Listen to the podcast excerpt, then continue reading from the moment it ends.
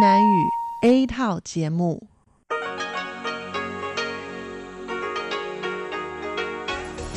Đây là Đài Phát thanh Quốc tế Đài Loan RTI.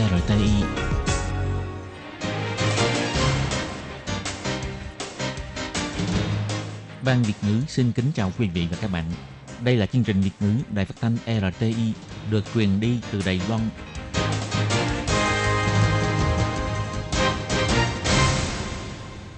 Lê Phương thân chào các bạn thân mến. Hoan nghênh các bạn theo dõi chương trình Việt ngữ hôm nay, thứ hai ngày 24 tháng 8 năm 2020, tức ngày mùng 6 tháng 7 âm lịch năm Canh Tý. Chương trình Việt ngữ hôm nay sẽ đem đến với các bạn các nội dung như sau. Trước hết là phần tin thời sự của Đài Loan, kế tiếp là bài chuyên đề, sau đó là các chuyên mục tiếng Hoa cho mỗi ngày, tìm hiểu Đài Loan và bảng xếp hạng âm nhạc. Nhưng trước tiên, Lê Phương sẽ mời các bạn theo dõi phần tin thời sự của Đài Loan và trước hết là các mẫu tin tóm tắt.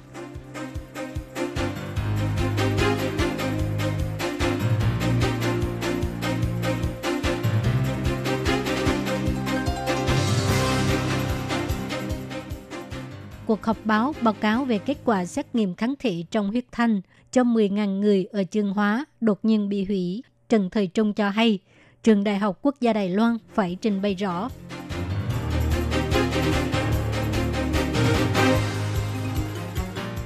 Đại diện của 22 nước tại Đài Loan đi tham quan doanh nghiệp tại Đào Viên, chứng kiến năng lượng của đội chống dịch quốc gia Đài Loan.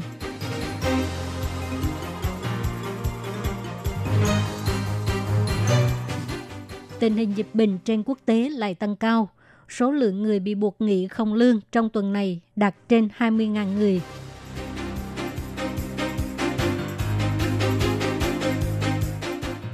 Người nước ngoài sau khi kiểm dịch tại nhà sẽ phải từ bỏ tiền túi để xét nghiệm sàng lọc. Trần Nhân Tường cho hay đang cân nhắc đến biện pháp này.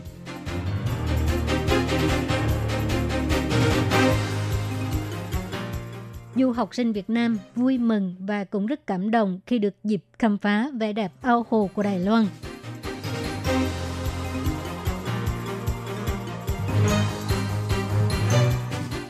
Năm 500 con cá cầm thoi xuất hiện ở bãi đá Thất Mỹ Bành Hồ.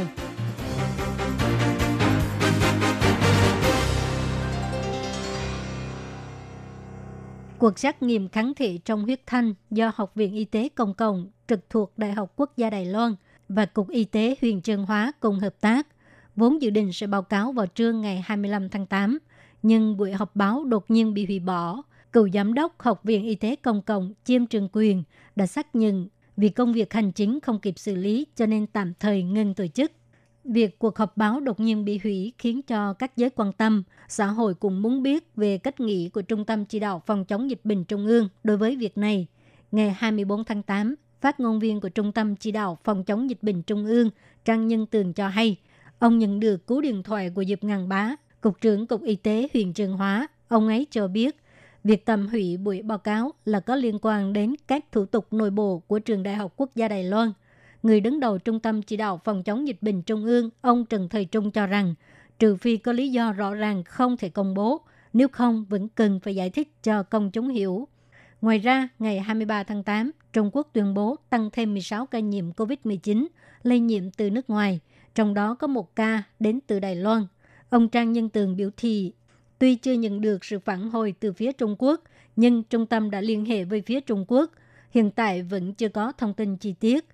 Theo trang web của chính quyền Thượng Hải, bệnh nhân nhiễm COVID-19 này là xuất cảnh từ Đài Loan vào ngày 15 tháng 8, cùng ngày đáp xuống sân bay quốc tế ở Thượng Hải. Sau khi nhập cảnh, bị đưa đi cách ly tập trung. Trong thời gian đó, bắt đầu xuất hiện triệu chứng và sau khi xét nghiệm thì xác nhận nhiễm COVID-19. Chiều ngày 21 tháng 8, thị trưởng thành phố Đào Viên Trịnh Văn Sáng cùng với sứ giả và đại diện của 21 nước tại Đài Loan đến tham quan công ty Gtest. Gtest là một trong những nhà máy sản xuất đồ bảo hộ y tế có chất lượng cao cho đội chống dịch COVID-19 quốc gia Đài Loan. Không những bảo vệ nhân viên y tế Đài Loan mà còn hỗ trợ thế giới cùng phòng chống dịch. Thị trưởng Trịnh Văn Sáng cho hay, hoan nghênh đại sứ Shankis và Nevis Ông Jasmine Huggins và tất cả đại diện của các nước tại Đài Loan đến tham quan đầu viên. Công tác phòng chống dịch COVID-19 lần này của Đài Loan rất thành công. Ngoài dựa vào sự nỗ lực của các giới, vật tư phòng dịch của giới doanh nghiệp cũng được chuẩn bị rất là đầy đủ và cũng rất hợp tác với chính phủ, bao gồm có rất nhiều doanh nghiệp địa phương hưởng ứng, cùng thành lập đội chống dịch quốc gia Đài Loan. Công ty Gtest cũng gia nhập hàng ngũ sản xuất bộ đồ bảo hộ, kỹ thuật dệt chất lượng cao đã cải thiện đáng kể về chất lượng của quần áo bảo hộ và cũng góp phần tăng năng lực sản xuất vật tư phòng chống dịch bệnh của Đài Loan. Thị trưởng Trịnh Văn Sáng nói rằng, Đào Viên là nơi rất quan trọng của ngành dệt may. Trong thời gian diễn ra dịch COVID-19, có rất nhiều doanh nghiệp đã gia nhập đội chống dịch quốc gia, thể hiện năng lượng sản xuất nội địa mạnh mẽ của Đài Loan, cùng khiến cho sản phẩm của doanh nghiệp Đào Viên trở thành lực lượng chính của đội chống dịch quốc gia. Công ty Tri-Tech và các công ty khác cùng sản xuất hơn 3 triệu bộ đồ bảo hộ, bảo vệ mỗi một nhân viên y tế ở tuyến đầu. Bên cạnh đó, cũng đã quyên tặng 190.000 bộ đồ bảo hộ cho Thái Lan và Nhật Bản. Ông Trịnh Văn Sáng cũng nhắc đến, Đài Loan là quốc gia đứng đầu thế giới về nghiên cứu và phát triển các sản phẩm dệt. Không chỉ nổi tiếng với vải sợi cà phê đầu tiên trên thế giới, mà còn sử dụng tái chế chai lọ để đạt được hiệu quả của nền kinh tế tuần hoàn. Trong giải vô địch bóng đá thế giới vừa qua, áo thi đấu của 16 đội tuyển quốc gia đã sử dụng vải dệt của Đài Loan. Ông Trịnh Văn Sáng cho biết, hy vọng thông qua chuyến tham quan nhà máy lần này có thể đem đến nhiều gặt hái cho mọi người. Mong rằng trong thời gian tới sẽ có sự hợp tác chặt chẽ hơn nữa trong việc trao đổi thông tin phòng chống dịch bệnh và giao lưu giữa các thành thị và ngành nghề. Ngày 24 tháng 8, Bộ Lao động công bố số liệu thống kê mới nhất về số lượng người bị buộc nghỉ không lương. Hiện tại có 820 doanh nghiệp thực thi chế độ nghỉ không lương.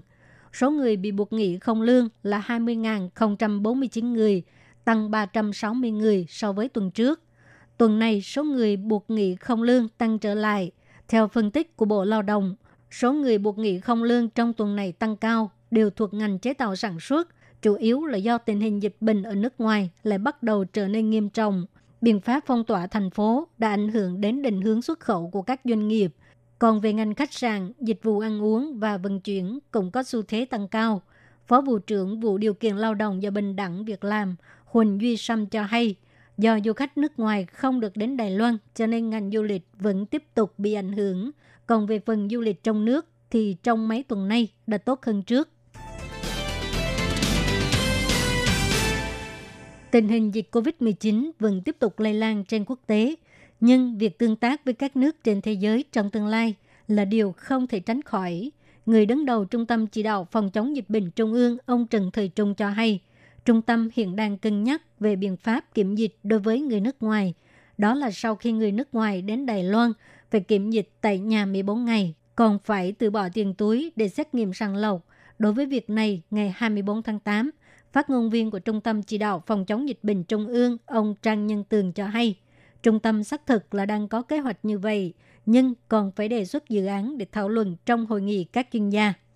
Ông Trần Nhân Tường biểu thị, cân nhắc đến thói quen sinh hoạt của người nước ngoài khác với Đài Loan, bao gồm không có thói quen khẩu trang hoặc có triệu chứng bị cảm lạnh cũng không lập tức đi khám bác sĩ v.v. Vì vậy, Trung tâm Chỉ đạo Phòng chống dịch bệnh Trung ương xác thực là đang suy nghĩ về việc này, tức là sau khi kiểm dịch tại nhà 14 ngày, Trung tâm Chỉ đạo Phòng chống dịch bệnh Trung ương sẽ yêu cầu người nước ngoài từ bỏ tiền túi để xét nghiệm thêm một lần nữa. Trang Nhân Tường cũng cho hay, hiện giờ chưa có kế hoạch chính thức, vì vậy đợi sau khi Trung tâm Chỉ đạo Phòng chống dịch bệnh Trung ương hoàn thành bản kế hoạch sẽ trình trong hội nghị các chuyên gia để nghiên cứu và thảo luận. Để cho du học sinh nước ngoài hiểu được khái niệm trách nhiệm xã hội của trường đại học mà Đài Loan đang đẩy mạnh, chương trình trải nghiệm trách nhiệm xã hội của trường đại học do Trường Đại học Trung Nguyên tổ chức được diễn ra một tuần lễ, gồm có sự tham gia của giáo viên và học sinh đến từ 6 nước Philippines, Indonesia, Malaysia, Việt Nam, Peru và Sankis và Nevis. Ngày 24 tháng 8, Trường Đại học Trung Nguyên cho hay, trải nghiệm kết hợp với khóa học đặc biệt do chủ nhiệm khóa học thiết kế xã hội Tạ Thống Thắng hướng dẫn học sinh về kỹ năng chụp ảnh để dùng hình ảnh ghi chép những gì mình đã nhìn thấy và nghe thấy. Mọi người đi tham quan Thạch Môn, làng Tiêu Lý, phố cổ trùng lịch v.v. Ngoài ra, các thầy trò còn trải nghiệm mài dao, lắp ráp đồ sắt làm món ngọt truyền thống của Đài Loan. Du học sinh Việt Nam Lương Kim Khánh cho hay, đây là lần đầu tiên cô đi tham quan hệ thống kênh tưới Thạch Môn. Trước sự giới thiệu của thầy giáo, cô mới biết được, thì ra mỗi lần ngồi máy bay đến Đài Loan, trước khi máy bay đáp xuống sân bay quốc tế, nhìn thấy những hồ nước lớn nhỏ lấp lánh ngoài cửa sổ chính là không cảnh ao nước ở Đào Viên, khiến cho cô vô cùng ấn tượng. Lương Kim Khánh biểu thị,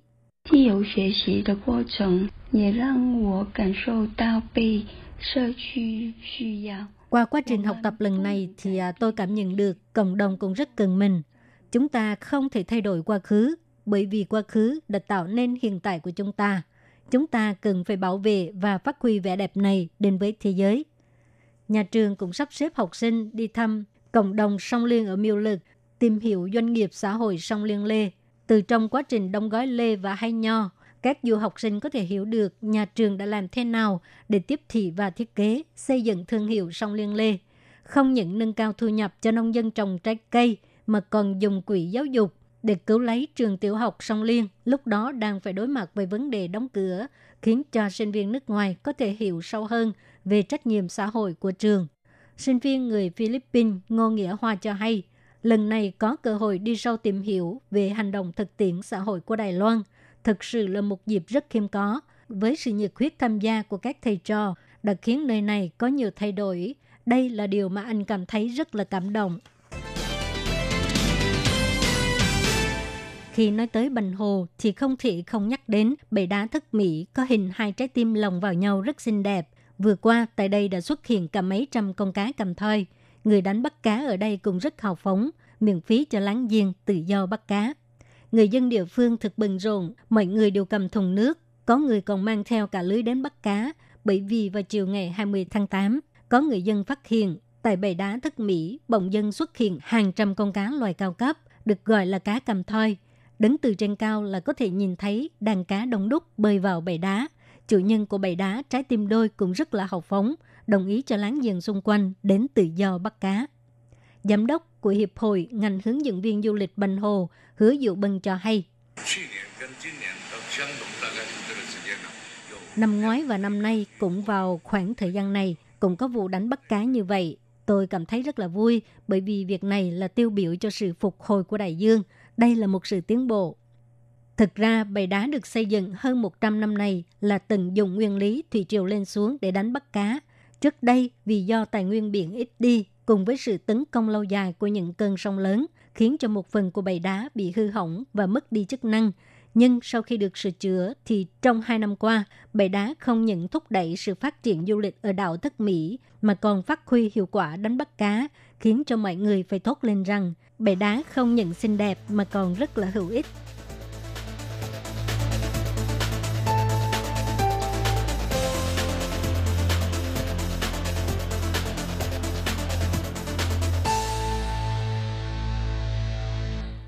Các bạn thân mến, các bạn vừa theo dõi phần tin thời sự của Đài Phát thanh Quốc tế Đài Loan RTI do Lê Phương thực hiện. Xin cảm ơn các bạn đã quan tâm và theo dõi. Lê Phương xin hẹn gặp lại các bạn vào tuần sau cùng trong giờ này. RTI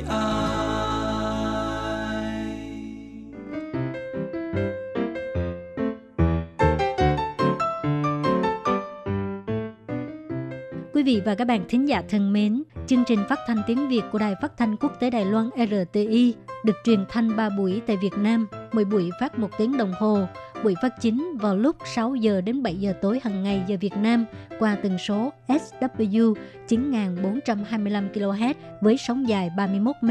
Buổi phát lại lần thứ nhất vào hôm sau 9 giờ tới 10 giờ tối qua tần số SW 9625 kHz với sóng dài 31 m. Buổi phát lại lần 2 vào sáng hôm sau lúc 6 giờ tới 7 giờ qua tần số SW 9745 kHz với sóng dài 25 m. Ngoài ra, tại Đài Loan, ở khu vực Giang Nghĩa, Vân Lâm và Đài Nam có thể đón nghe chương trình của Ban Việt ngữ qua tần số AM 1422 kHz vào lúc 8 giờ tới 9 giờ tối mỗi thứ ba hàng tuần, và chương trình sẽ được phát lại vào hôm sau lúc 9 giờ tới 10 giờ sáng. Sau đây xin mời quý vị và các bạn tiếp tục đón nghe nội dung chương trình hôm nay.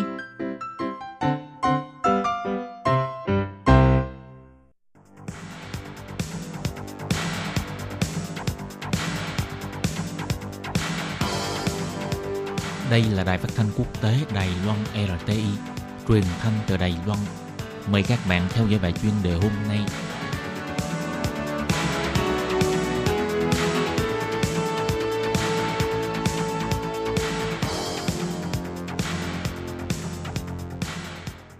Thúy Anh xin kính chào quý vị và các bạn. Chào mừng các bạn cùng đến với bài chuyên đề ngày hôm nay.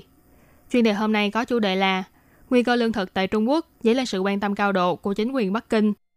Và sau đây mời các bạn cùng lắng nghe nội dung chi tiết của bài chuyên đề ngày hôm nay.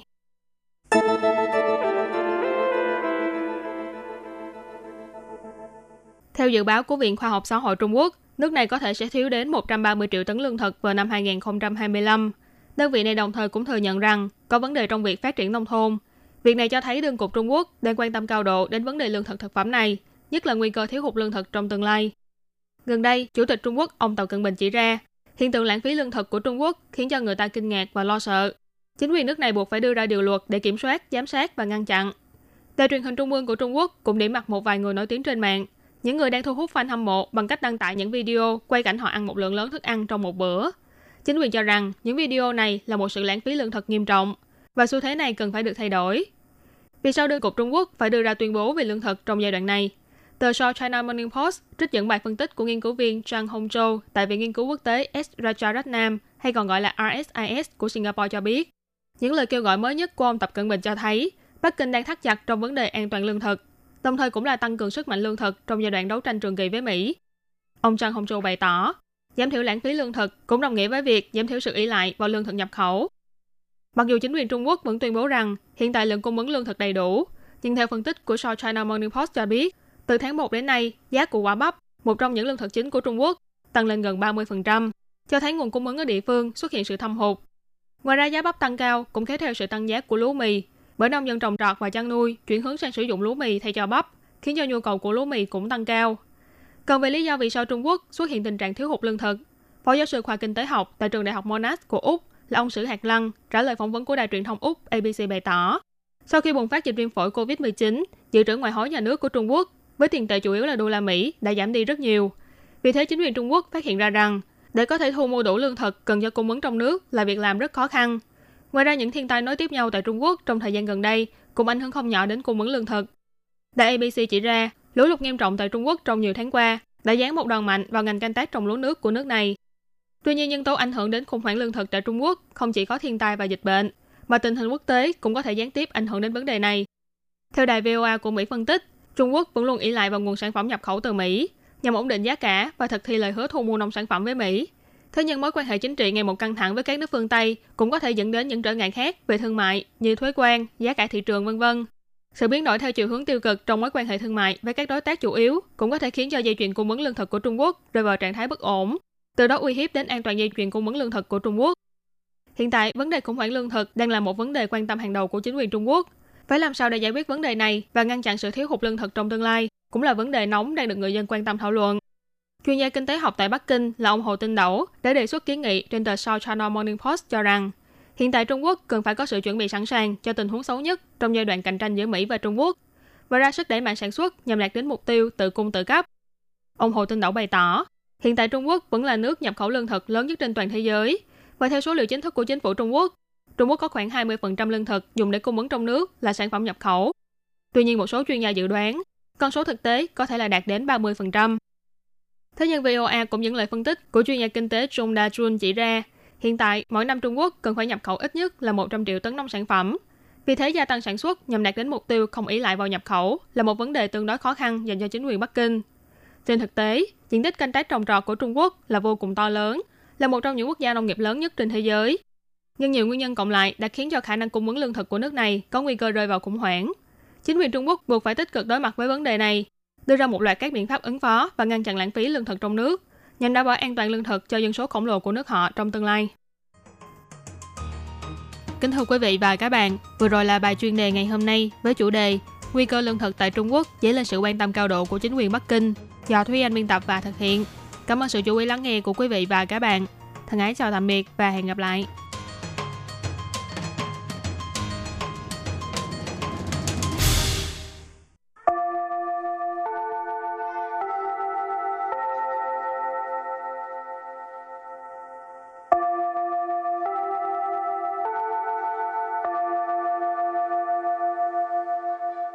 Xin mời quý vị và các bạn đến với chuyên mục Tiếng Hoa cho mỗi ngày do Lê Phương và Thúy Anh cùng thực hiện.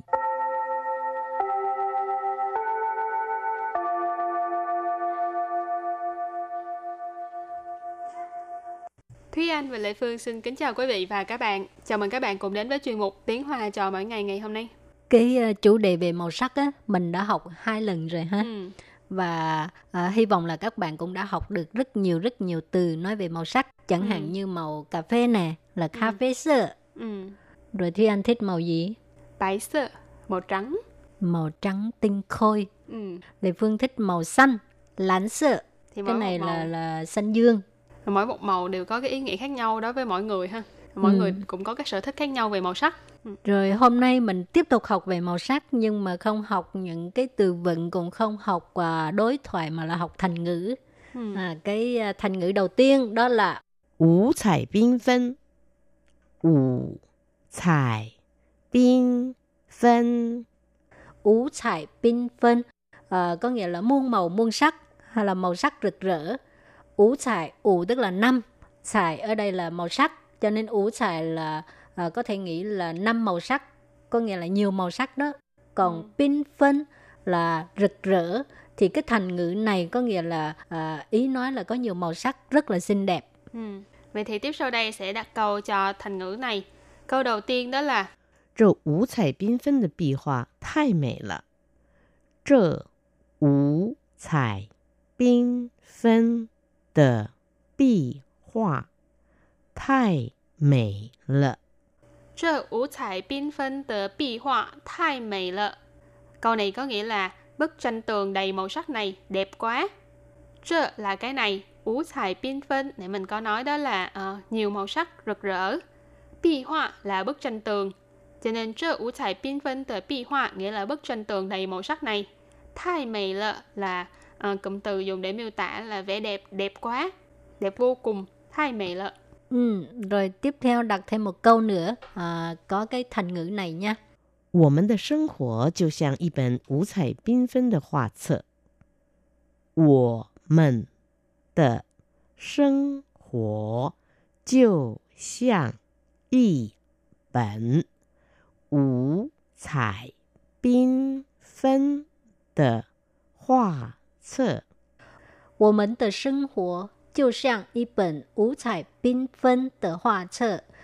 này có nghĩa là cuộc sống của chúng tôi giống như tập tranh tràn đầy màu sắc. Của mình có nghĩa là chúng tôi, cũng có thể dùng chúng ta tùy theo cái ngữ cảnh. Rồi sinh hoạt tức là cuộc sống, đời sống. Chiêu sàng là giống như, ý bình là một cuốn, một tập. Ý bình gì đây? Một tập. Ý bình hoa sơ tức là một cái tập tranh. Ngũ thải binh phân tức là tràn đầy màu sắc, ở đây dịch là tràn đầy màu sắc ha. Cả câu là cuộc sống của chúng tôi giống như tập tranh tràn đầy màu sắc. Thì thông thường cái thành ngữ này á, mình sử dụng vào lúc nào, chẳng hạn như mình đi ngắm hoa, mình thấy có một vườn hoa hoặc là cái hoa này nó có nhiều màu sắc rất là xinh đẹp, thì mình lúc này có thể dùng cái thành ngữ này, ngũ thải binh phân. Hoặc là khi mà mình giới thiệu về những cái thứ trừu tượng hơn, chẳng hạn như câu vừa rồi mà chị Lê Phương đã nói, đó là miêu tả về cuộc sống, cuộc đời, thì mình cũng có thể dùng cụm từ này, đó là ngũ thải binh phân, đầy màu sắc, rực rỡ, rất là xinh đẹp. Nói chung mà khi mà mình đang yêu đời á, mình nhìn thấy cái gì cũng tràn ngập màu sắc là lập tức nghĩ tới cái thành ngữ này, ngũ thải binh phân. Rồi, tiếp tục là thành ngữ gì? Thành ngữ tiếp theo của chúng ta đó là Chinh chu yu lãn. Chinh chu yu lãn. Chinh chu yu lãn. Câu này trong tiếng Hán Việt ấy, thì mình gọi là thanh xuất vu lam, nghĩa là con hơn cha hoặc là trò hơn thầy.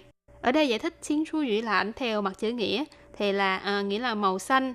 Màu xanh được chiết xuất ra từ cỏ xanh, mà cái màu của nó còn đẹp hơn, còn tươi sáng hơn, đậm hơn cái màu của cái cỏ xanh đó. Ý chỉ là học sinh giỏi hơn thầy, tức là đệ tử giỏi hơn sư phụ ấy. Rồi hoặc là những người hậu bối giỏi hơn cả những người tiền bối, tức là ý chỉ là tài năng hoặc là năng khiếu của những người nhỏ tuổi hơn, nhưng mà lại tốt hơn, giỏi hơn những người đi trước. Rồi thì mình cũng đưa ra cái ví dụ cho các bạn tìm hiểu ha. 他的天分超过我，日后成就必然青出于蓝。他的天分超过我，日后成就必然青出于蓝。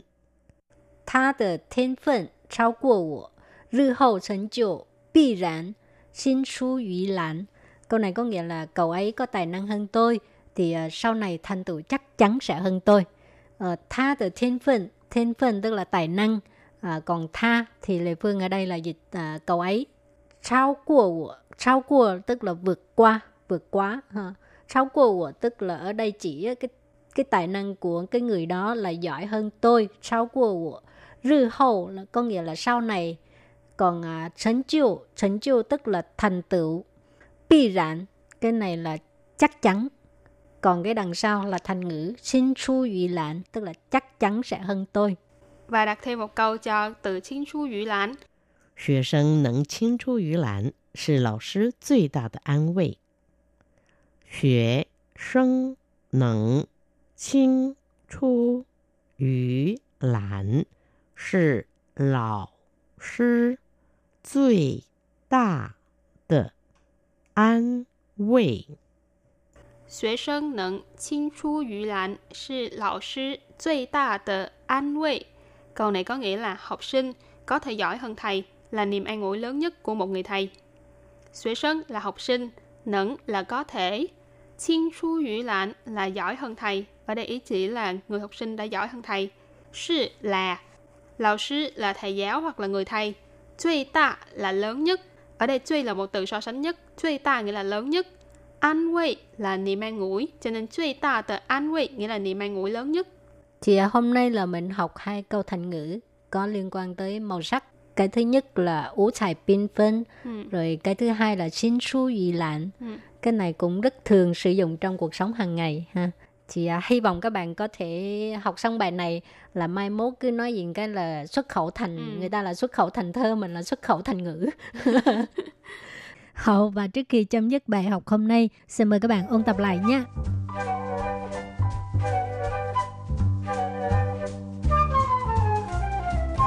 Ngũ thải biên phân. Ngũ thải biên phân. Ngũ thải biên phân. Có nghĩa là muôn màu muôn sắc hay là màu sắc rực rỡ. Ngũ thải, ngũ tức là năm, thải ở đây là màu sắc, cho nên ngũ thải là có thể nghĩ là năm màu sắc, có nghĩa là nhiều màu sắc đó. Còn pin phân là rực rỡ, thì cái thành ngữ này có nghĩa là ý nói là có nhiều màu sắc rất là xinh đẹp. Thì thông thường cái thành ngữ này á, mình sử dụng vào lúc nào, chẳng hạn như mình đi ngắm hoa, mình thấy có một vườn hoa hoặc là cái hoa này nó có nhiều màu sắc rất là xinh đẹp, thì mình lúc này có thể dùng cái thành ngữ này, ngũ thải biên phân. Hoặc là khi mà mình giới thiệu về những cái thứ trừu tượng hơn, chẳng hạn như câu vừa rồi mà chị Lê Phương đã nói, đó là miêu tả về cuộc sống, cuộc đời, thì mình cũng có thể dùng cụm từ này, đó là ngũ thải biên phân, đầy màu sắc, rực rỡ, rất là xinh đẹp. Nói chung mà khi mà mình đang yêu đời á, mình nhìn thấy cái gì cũng tràn ngập màu sắc là lập tức nghĩ tới cái thành ngữ này, ngũ thải biên phân. Rồi, tiếp tục là thành ngữ gì? Thành ngữ tiếp theo của chúng ta đó là Chinh chu yu lãn. Chinh chu yu lãn. Chinh chu yu lãn. Câu này trong tiếng Hán Việt ấy, thì mình gọi là thanh xuất vu lam, nghĩa là con hơn cha hoặc là trò hơn thầy. Ở đây giải thích Chinh chu yu lãn theo mặt chữ nghĩa, thì là nghĩa là màu xanh. Màu xanh được chiết xuất ra từ cỏ xanh, mà cái màu của nó còn đẹp hơn, còn tươi sáng hơn, đậm hơn cái màu của cái cỏ xanh đó. Ý chỉ là học sinh giỏi hơn thầy, tức là đệ tử giỏi hơn sư phụ ấy. Rồi hoặc là những người hậu bối giỏi hơn cả những người tiền bối, tức là ý chỉ là tài năng hoặc là năng khiếu của những người nhỏ tuổi hơn, nhưng mà lại tốt hơn, giỏi hơn những người đi trước. Rồi thì bài học hôm nay đến đây xin tạm chấm dứt. Cảm ơn các bạn đã đón nghe nha. Bye bye. Bye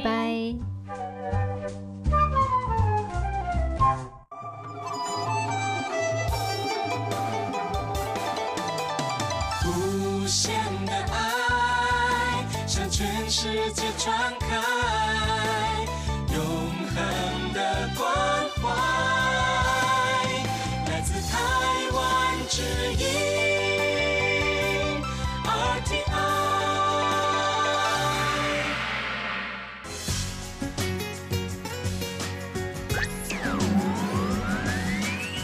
Quý vị đang đón nghe chương trình Việt ngữ Đài RTI truyền thanh từ Đài Loan.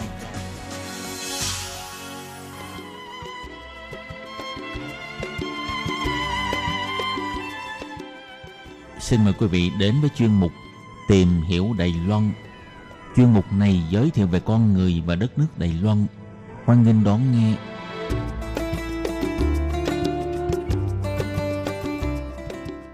Các bạn thân mến, Hải Ly xin chào các bạn. Hoan nghênh các bạn đến với chuyên mục Tìm hiểu Đài Loan vào thứ hai hàng tuần. Thưa các bạn, ngày mai chính là ngày lễ tình nhân theo phong tục Trung Hoa cổ truyền, hay còn gọi là lễ tình nhân thất tịch Chi Xi Chính Rấn Chía, vì nó nhằm vào đúng ngày 7 tháng 7 âm lịch và chính là ngày Ngưu Lang chức nữ gặp nhau theo truyền thuyết. Và vào dịp này, có rất nhiều người sẽ đi lễ chùa để cầu nhân duyên. Vậy trong buổi phát hôm nay, Hải Ly xin tiếp tục giới thiệu với các bạn về tập tục thờ cúng vị thần Nguyệt Lão tại Đài Loan. Vậy sau đây Hải Ly xin mời các bạn cùng theo dõi nội dung chi tiết.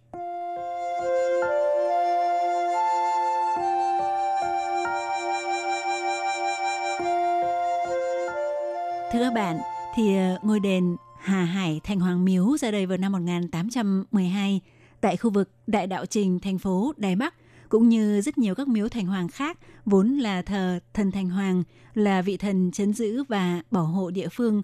Và mãi tới năm 1971 thì thần Nguyệt Lão, Uể Lão mới xuất hiện rất tình cờ tại đây. Thì khi đó có một bà cụ vì để cảm tạ thần thành hoàng đã phù hộ cho sự nghiệp của con cái bà được thành công. Sau đó bà cũng cầu khấn thần thành hoàng sớm ban cho con cái mình mối lương duyên, và điều đó cũng trở thành hiện thực. Do vậy để tạ ơn thì bà đã quyên cho ngôi đền này một bức tượng thần Nguyệt Lão có dáng vẻ rất cổ kính thuần phác, chỉ có chiều cao 43cm, và đã được đặt tại đây để các tín đồ tới thờ cúng cho tới tận bây giờ. Theo người phụ trách tổ quảng bá thông tin của ngôi đền Hà Hải Thành Hoàng Miếu, ông Ngô Mạnh Hoàn phân tích, số người tới cung bái thần Nguyệt Lão tại ngôi đền này tăng mạnh trong một số năm gần đây là do các tín đồ truyền miệng nhau và còn do sự đưa tin rầm rộ của các phương tiện báo chí. Đương nhiên một phần cũng là vì con người thời nay sẽ ưu tiên cho việc học hành sự nghiệp trước. Chính vì thế, khi đã qua tuổi kết hôn thì mới tới để cầu nhân duyên. Và kể từ năm 2000, ngôi đền Hà Hải Thành Hoàng Miếu đã dựa vào số lượng bánh hỉ tạ ơn để tính số cặp vợ chồng mà thần Nguyệt Lão của ngôi đền này đã giúp xe duyên thành công. Năm đầu tiên thống kê chỉ có 210 cặp, sau đó đã tăng vọt lên con số 3.177 cặp vào năm 2003. Còn sau cuộc khủng hoảng kinh tế vào năm 2008, thì số lượng bánh hỉ tạ ơn từ một năm trước đạt kỷ lục cao nhất là hơn 9.000 cặp, bị tụt xuống chỉ còn khoảng 30% của số đó. Có khả năng là vì khi đó khủng hoảng kinh tế khiến túi tiền của mọi người đều eo hẹp, cho nên cảm thấy việc kết hôn có thể hoãn chậm lại một chút. Mặt khác cũng có thể do bận rộn làm ăn không có thời gian đến trả lễ, theo ông Ngô Mạnh Hoàn cho biết. Tuy nhiên thì ngay sau đó chỉ vài năm, vào khoảng năm 2011-2012, thì số lượng bánh hỉ tạ lễ của đền Hải Hà Thành Hoàng Miếu lại tăng trở lại. Đặc biệt là vào năm 2011 là năm Chẵn 100 năm của Trung Hoa Dân Quốc, có rất nhiều cặp đôi muốn tổ chức đám cưới vào năm đặc biệt này, cộng thêm mong sinh được con tuổi Rồng. Do vậy, số lượng bánh hỉ tạ ơn vào năm 2011 đạt kỷ lục với 7.871 cặp được xe duyên. Tính ra bình quân mỗi ngày ngôi đền này nhận được 21 hộp bánh hỉ tạ ơn. Ngôi đền Hà Hải Thành Hoàng Miếu rất linh nghiệm cho những cặp đôi đến cầu nhân duyên. Trong đó có rất nhiều cặp nam nữ khi đính hôn và kết hôn mới chợt nhớ ra rằng trước khi quen biết nhau thì họ đã đều từng đi một mình đến ngôi đền Hà Hải Thành Hoàng Miếu cầu thần Nguyệt Lão. Vì vậy khi đến làm lễ tạ ơn, họ rất cảm động. Tại ngôi đền Hà Hải Thành Hoàng Miếu ở Đài Bắc, do tín đồ tới cúng khấn thần Nguyệt Lão quanh năm nườm nượp không dứt, thì câu nói thường gặp nhất ở đây là xin trấn dứa lính, nói theo kiểu người Việt Nam là có thờ, có thiêng, có kiêng, có lành. Đối với người lần đầu tới đi lễ ở đây, nhà chùa sẽ chỉ dẫn mua tại quầy phục vụ 3 món đồ gồm dây chỉ đỏ tượng trưng cho dây tơ hồng, đường cát để cúng cho thần Nguyệt Lão nói ra những lời ngọt ngào. Và món thứ ba là đồng tiền bằng chì có âm đọc trong tiếng Đài na ná như chữ duyên phận, uyển phận. Sau đó thắp 3 nén hương vái Thiên Công, vái thần Thành Hoàng, rồi xong cùng mới vái đến thần Nguyệt Lão. Khi khấn vái, chỉ cần đọc thầm họ tên, ngày giờ sinh và các thông tin liên quan của bản thân, cùng với mong muốn tìm được đối tượng như thế nào. Khấn bái xong thì mang chỉ đỏ về giữ cẩn thận, đường cát thì để lại, và nhà chùa sẽ dùng để nấu trà bình an để mời tất cả mọi người uống. Còn lần thứ hai đến làm lễ mà vẫn chưa tìm được đối tượng thì có thể tới phố thuốc Bắc Địch Hóa, Tý Hòa Chia ở ngay kế bên ngôi đền để mua một số đồ cúng gồm táo đỏ và cầu kỳ tử. Trong đó táo đỏ húng rào thì có ý nghĩa là sớm tìm được mối lương duyên. Còn cầu kỳ tử trong tiếng Trung là cấu chỉ thì có ý nghĩa tương tự với cụm từ chăm sóc tốt bản thân theo âm đọc tiếng Đài. Còn người đã tìm được đối tượng thì có thể cúng hoa để tượng trưng cho ý nghĩa sẽ đơm hoa kết trái. Không những vì nhiều đền chùa rất linh nghiệm mà để đáp ứng được nhu cầu tình cảm rất phong phú trong xã hội thời nay, thì nhiều đền chùa cũng cho ra mắt những hạng mục phục vụ có liên quan đến thần Nguyệt Lão đa dạng hóa, nhắm vào mong muốn của con người. Theo thư ký của ngôi chùa Tự Điển Vũ Miếu ở Đài Nam, ông Dư Chí Mẫn, đã nhiều năm nay ông đều đứng ở quầy phục vụ của nhà chùa để giải thích cho sự thắc mắc của rất nhiều cặp nam nữ. Theo kinh nghiệm của ông, tỷ lệ người dân tới đền chùa để cầu nhân duyên trong những năm gần đây tăng cao, đạt khoảng 46%, trong đó tỷ lệ giữa nam giới và nữ giới là khoảng 3/7. Còn người đi chùa để cầu khấn cho sức khỏe chiếm tỷ lệ khoảng 30%, còn số còn lại khoảng hơn 20% mới là cầu hòa thuận gia đình và sự nghiệp thuận lợi. Thì trên bảng thông báo của ngôi chùa Tự Điển Vũ Miếu có ghi rất rõ các chức trách của vị thần Nguyệt Lão như nhân duyên, hôn nhân, công quan đào hoa, tái hợp, trường tồn vĩnh cửu, loại trừ vận đào hoa xấu, thì đó chính là những điều thường hay được tín đồ cầu khấn nhất. Theo ông Dư Chí Mẫn giải thích, cái gọi là công quan đào hoa, cung quan tháo hoa là chỉ những mối nhân duyên ngắn ngủi cần cho công việc. Ví dụ các cô gái tiếp khách ở các quán bar thì hy vọng có thể tìm được khách, hay nam nhân viên chuyên bán nước hoa thì cầu mong có duyên với những người khác giới không quen biết, thì chỉ cần không làm hại người khác thì sự đào hoa ngắn ngủi kiểu như vậy là được phép. Ngoài ra thì mong muốn loại trừ vận đào hoa xấu, truy chú làn tháo hoa chính là một hạng mục phục vụ rất được nhiều người tìm đến trong những năm gần đây. Còn như ngôi đền Đại Thiên Cung ở Đài Nam thì nhân viên ở quầy phục vụ sẽ tận tình hướng dẫn cho những người lần đầu tiên đến khấn bái thần Nguyệt Lão theo quy trình. Trước tiên phải mua đồ cúng, tiền vàng, tùy thuộc vào việc đã có đối tượng hay chưa, để xin các loại sớ khấn khác nhau. Trước tiên phải khấn thần Ma Tổ trước rồi mới khấn thần Nguyệt Lão. Đồng thời phải xin đài âm dương và có kết quả đài cười thì mới được cầu khấn xin nhân duyên.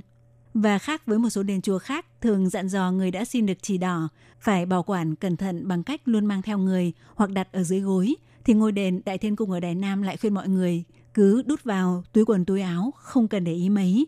Và tới lúc nào đó phát hiện chỉ đỏ không còn trong túi nữa, có nghĩa là đã được thần Nguyệt Lão lấy đi vì đã tìm được người để buộc dây tơ hồng xé duyên cho mình. Tuy nhiên thì không phải mọi đền chùa đều phục vụ giải đáp đầy đủ cho những thắc mắc của tín đồ. Để có thể giải đáp riêng cho từng người một e rằng không làm xuể. Vì vậy Đài Loan có rất nhiều đền chùa có soạn thảo ra một quy trình SOP để khấn bái thần Nguyệt Lão cung cấp cho dân chúng và tín đồ. Các bạn thân mến, nội dung giới thiệu về tín ngưỡng thờ thần Nguyệt Lão ở Đài Loan cũng xin được khép lại tại đây. Hải Ly xin chúc các bạn cầu được lương duyên trong dịp lễ tình nhân thất tịch vào ngày mai nhé. Và nếu ai đã có lương duyên rồi thì xin chúc tình cảm của các bạn thật lâu bền và hạnh phúc. Hải Ly xin chào tạm biệt các bạn.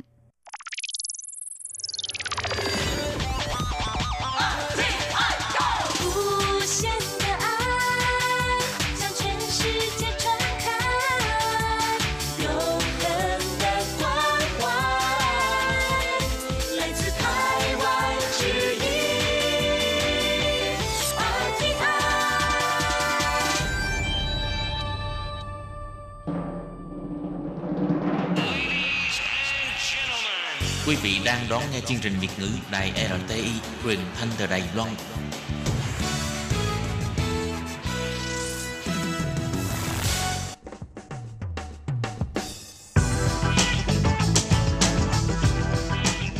Các bạn đang lắng nghe chuyên mục bảng xếp hạng âm nhạc được phát sóng vào thứ Hai hàng tuần. Đây là một chuyên mục hứa hẹn sẽ mang đến cho các bạn những ca khúc và những album thịnh hành nhất, nổi tiếng nhất trong làng nhạc Hoa ngữ. Nào bây giờ thì hãy gác bỏ lại tất cả những muộn phiền và cùng lắng nghe bảng xếp hạng âm nhạc cùng với Tường Vi.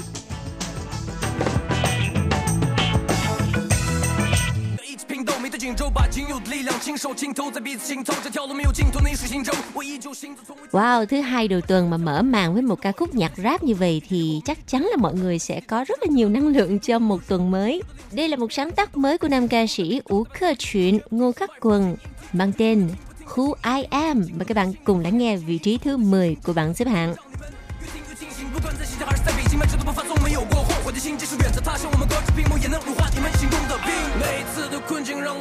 Tell me who I am. 我习惯拥抱，凑着不必操控。 Tell me who I am. 我的个性一向固执。 Tell me who I am. 这让我心跳快速跳动。 那就 Tell me who I am.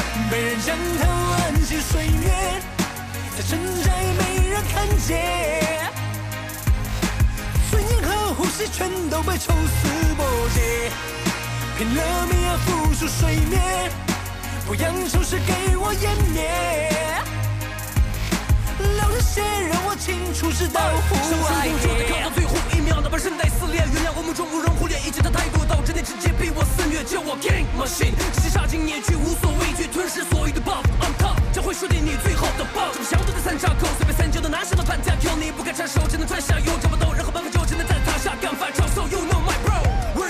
go? 滚浪四周无路可走，只能够吹下，痛瑟瑟发抖。没有人和挫折将我击退，我将厚薄的分把握每个机会，把它们击碎。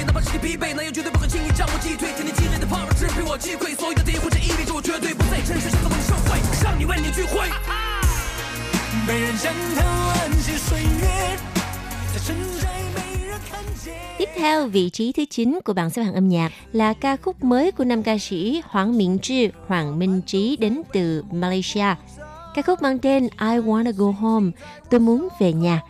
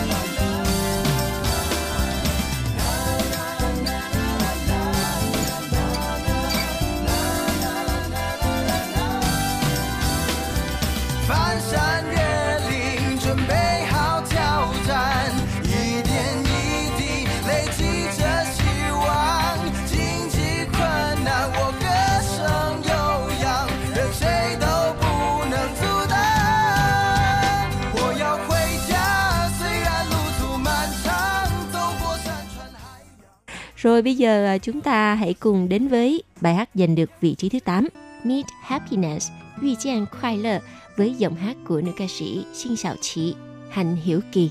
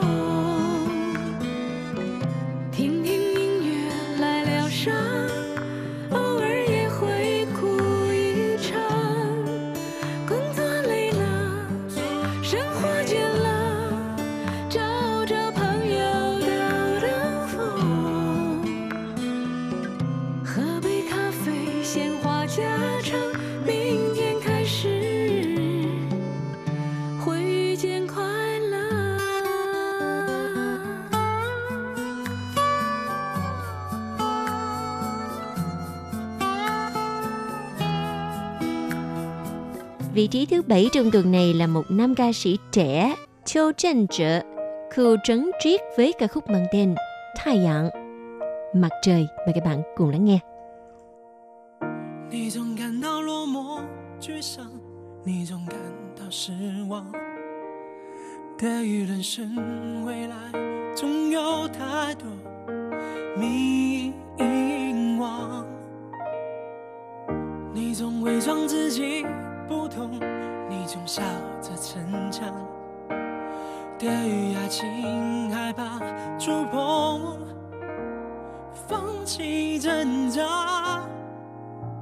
你看着我眼睛，你记着我生命，无法风雨，别忘记还有我站在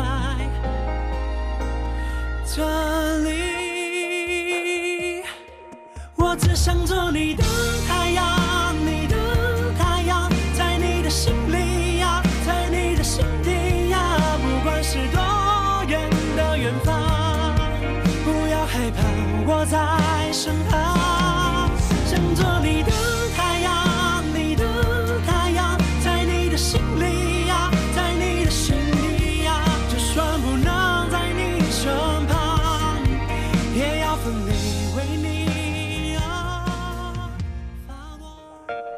Chỉ nướng sẵn nên nì, chỉ có thể là nhớ anh. Đây là ca khúc đã giành được vị trí thứ 6 với giọng hát của nữ ca sĩ Tân Chiên Quệnh, Tăng Tình Văn. Mời các bạn cùng lắng nghe.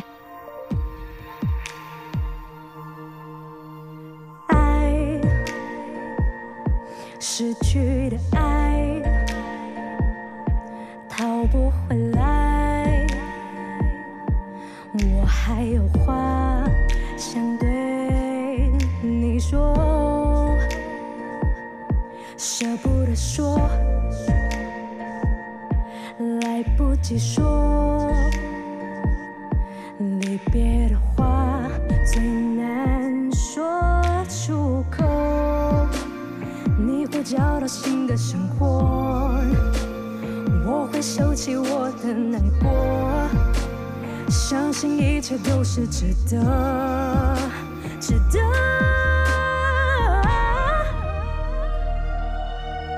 就放心去吧，除了心不快乐，也将试着你身旁，除了记得你再来笑容是你，也忘记只能笑脸里笑容陪着我的天阳光洒满周围，后面伤到映着你的脸，脑海记住了这瞬间反复播放。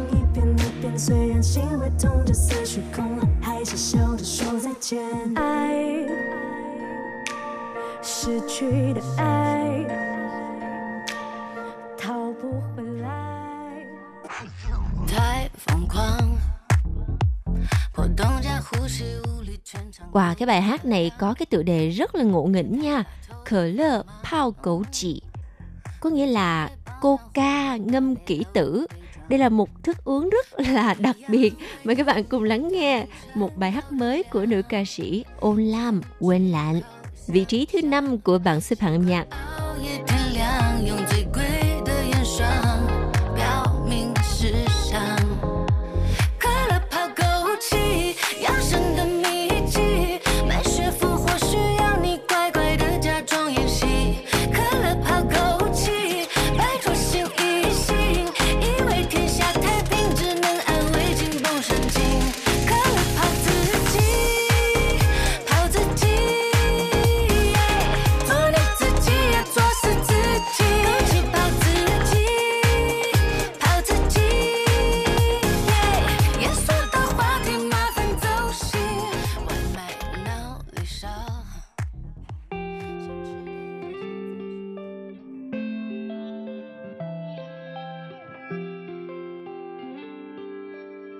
Một nam ca sĩ mà được mệnh danh là Nam Vương thời đại mới của làng nhạc Hoa ngữ khắp châu Á, Hóa Chén Yu, Hoa Thần Vũ, đã đến với bảng xếp hạng âm nhạc của chúng ta với ca khúc mang tên Háo Sẵn Ai Chưa Cái Sư Chê ạ. Thật là muốn yêu thế giới này. Đây là bài hát đã giành được vị trí thứ 4. Mời các bạn cùng lắng nghe.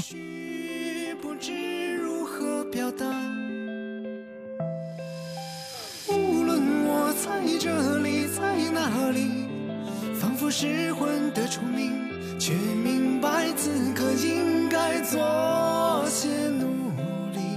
无论我在这里在哪里，不能弥补的过去，每当想起，想过离开，以这种方式存在，是因为那些旁。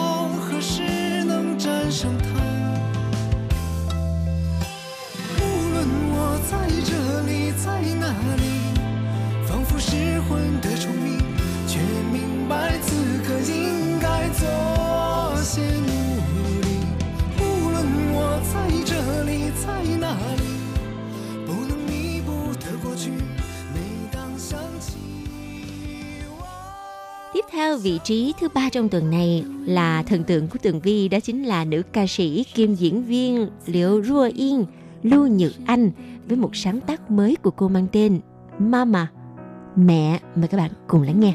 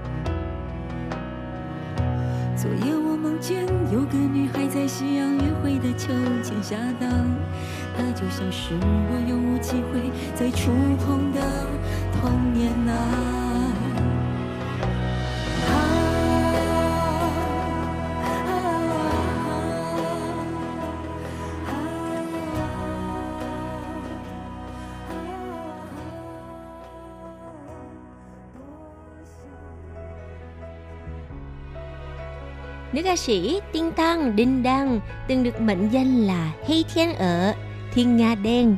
Cô đã trở lại với làng nhạc Hoa ngữ trong một ca khúc mới mang tên Thiên Sứ, Thiên Sứ, vị trí á quân trong tuần này.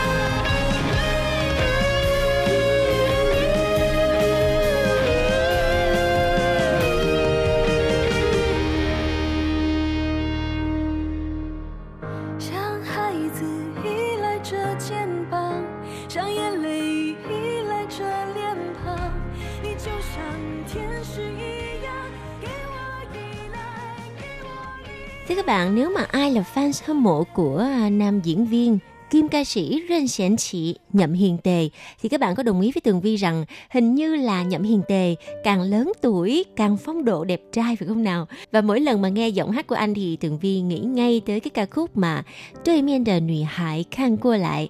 Và bây giờ thì xin mời các bạn cùng lắng nghe vị trí quán quân trong tuần này, một bài hát mới của Nhậm Hiền Tề, ca khúc mang tên Sáng Nì La Nhớ Em Rồi. Và ca khúc này sẽ tạm kết lại chuyên mục bảng xếp hạng âm nhạc. Rất cảm ơn sự chú ý theo dõi của các bạn và hẹn gặp lại trong chuyên mục tuần sau cũng vào giờ này nhé. Bye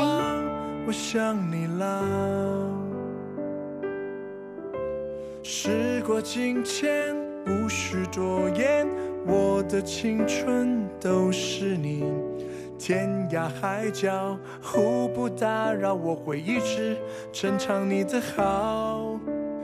我的夏天， 我爱的你啊， 忘不了你远去的背影。 我喝了罐啤酒， 拿起吉他， 请让我为你唱首歌。 啦啦啦啦啦啦， 时光匆匆的流走， 那个爱说话的女孩， 你还记得我吗？ 啦啦啦啦啦啦，我不想太快长大，当初说好的梦想，现在的你们好吗？我想你了。